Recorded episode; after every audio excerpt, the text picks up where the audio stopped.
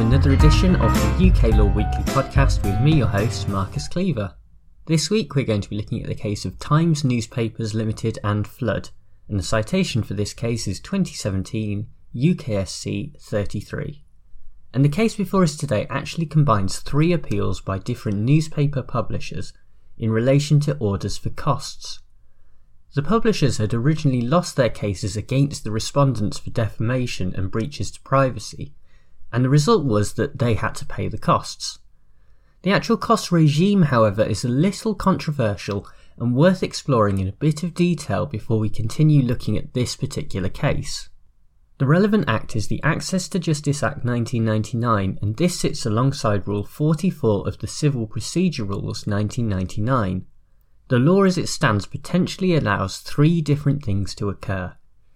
Firstly, there can be a conditional fee agreement whereby the lawyer will be paid nothing if the claim fails, but can be paid up to double if they are successful. Secondly, the claimant can also take out something called after the event insurance, whereby they are protected from potentially having to pay the defendant's cost if they lose the case. The idea here, though, is that if they win the case, then the insurer does get paid. Finally, and most importantly, these success fees that are potentially owed to the lawyers and the insurers can be claimed from the defendant, i.e., the publishers, if the case is ultimately successful. It's unsurprising to hear that this regime has proven to be extremely controversial over the years, and in fact, since the Legal Aid Sentencing and Punishment of Offenders Act 2012, it has been abandoned in all cases except for those involving privacy and defamation. The Leveson inquiry and a subsequent public consultation into the controversial Section 40 of the Crime and Courts Act 2013 could lead to a change in the law for these types of cases, but nothing has been done yet, and so the law from 1999 still stands for the time being. Back to the current case, and it may seem difficult to work out what arguments the publishers could actually make, given the state of the current legal regime in this area. Instead, though, they look to the European Court of Human Rights, and in particular the case of MGN Limited and UK 2011, where the court disagreed with the House of Lords decision in the famous case of Campbell and MGN Limited, number 2, 2005 and instead held that the publisher's right to freedom of expression under Article 10 of the Convention had been infringed by the payments incurred by both the success fee and the after the event insurance premium. This was an especially important argument in this case, in particular the flood appeal, where the claimant was actually only partially successful.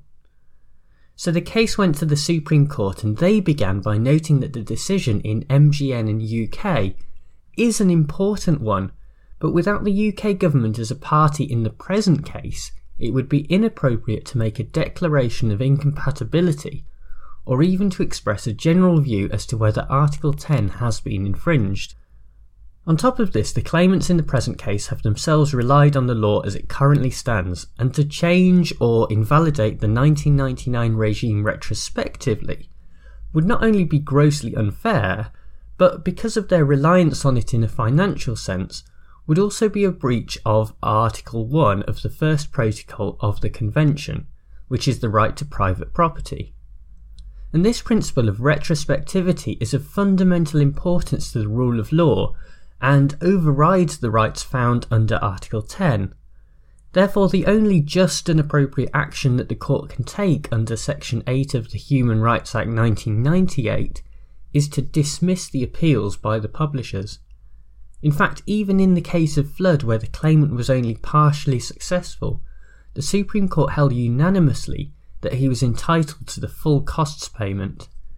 Overall, this is probably the correct decision, but it's not difficult to read into the judgment and see that the sympathies of the court were overwhelmingly with the claimants in this case. There is always a fine balance to be struck in cases where freedom of expression is contrasted with the right to privacy. But where there has already been a finding of defamation or a breach of privacy by hacking into someone's mobile phone, it is hard to then quibble about costs. This was particularly evident in the Flood case, where the court was critical of Times newspapers, quote, aggressive and unconstructive attitude, end quote, and pointed out that their costs would have been the same even if Flood had conceded the partial claim. Before we finish discussing this case, though, I do think it's worth considering the proposed new regime under Section 40 of the Crime and Courts Act 2013. This rule that has not yet been brought into force would actually make life even worse for newspapers and could lead to them having to pay out even if they win a case in court. After the Leveson inquiry, there was outrage at the way that newspapers operated, and in particular at the lackadaisical way in which they were regulated. Section 40 was part of the way to address this because if the publisher moved to an approved regulator, they could potentially avoid costs in such cases. But if they did not move to an approved regulator, then they would be more likely liable to have to pay costs. Newspapers have been especially critical of this and have gone after it as an attack on free speech, with the aim of printing the truth. This, however, is pure hyperbole because the legislation does not change the law on defamation in any way, and so the newspapers will still be able to publish the truth if it is indeed true. The point of the legislation is to put claimants in a much stronger position when challenging the media. At the moment, there is often a dramatic difference in financial power between the parties as an individual goes up against a huge media corporation. The use of conditional fee agreements and after the event insurance is a good way to offer some protection in cases where the legal bill can often run into the hundreds of thousands of pounds. Of course, we do have to be sensitive to freedom of speech and Article 10 of the Convention, as this is a fundamental feature of any democracy. This particularly applies in relation to the proposed new press regulators who should be separate from government and not act in a heavy handed way. There is ultimately a balance to be struck, and I'm not convinced that we're there yet, but we might slowly be edging ever closer. Well, thank you very much for listening to this podcast, and thanks as ever to bensound.com who provide the theme music. If you did enjoy it, make sure to leave a rating and a review on iTunes, that really helps other people to discover the show. Also, remember to check out my website at uklawweekly.com, and I look forward to speaking to you again about another case next week. Bye!